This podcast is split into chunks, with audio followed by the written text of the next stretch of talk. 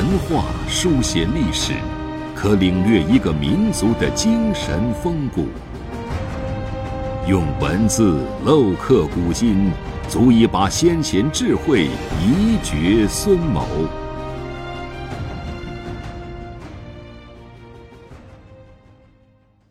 欢迎收听制药 FM，每晚八点和您分享经典智慧。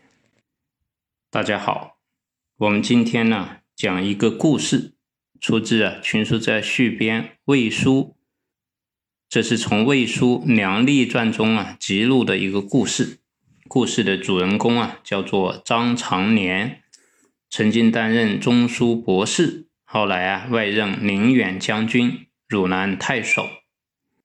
他在汝南做太守的时候啊，当时啊，郡里有刘从之两兄弟啊要分家。这个两兄弟呢，家里非常的穷，穷到什么地步呢？家里只有一头牛。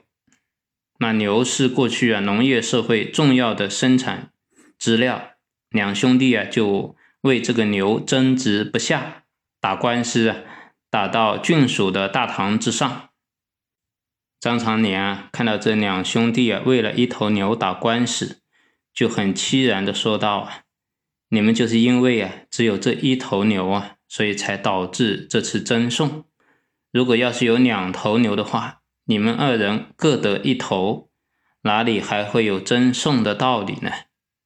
于是啊，张长年就把自己家的一头牛啊，赐给了他们。在史书当中啊，没有记录这两兄弟啊后来怎么样了啊？我想啊，张长年的这一个举动啊，一定会感动那位两兄弟。他们两兄弟啊，为了一头牛啊，互相打官司，但是太守啊，居然把自己的牛送给他们啊，这也是劝谏人呢，不要啊争讼，而要用。真诚心啊，互相礼敬谦让。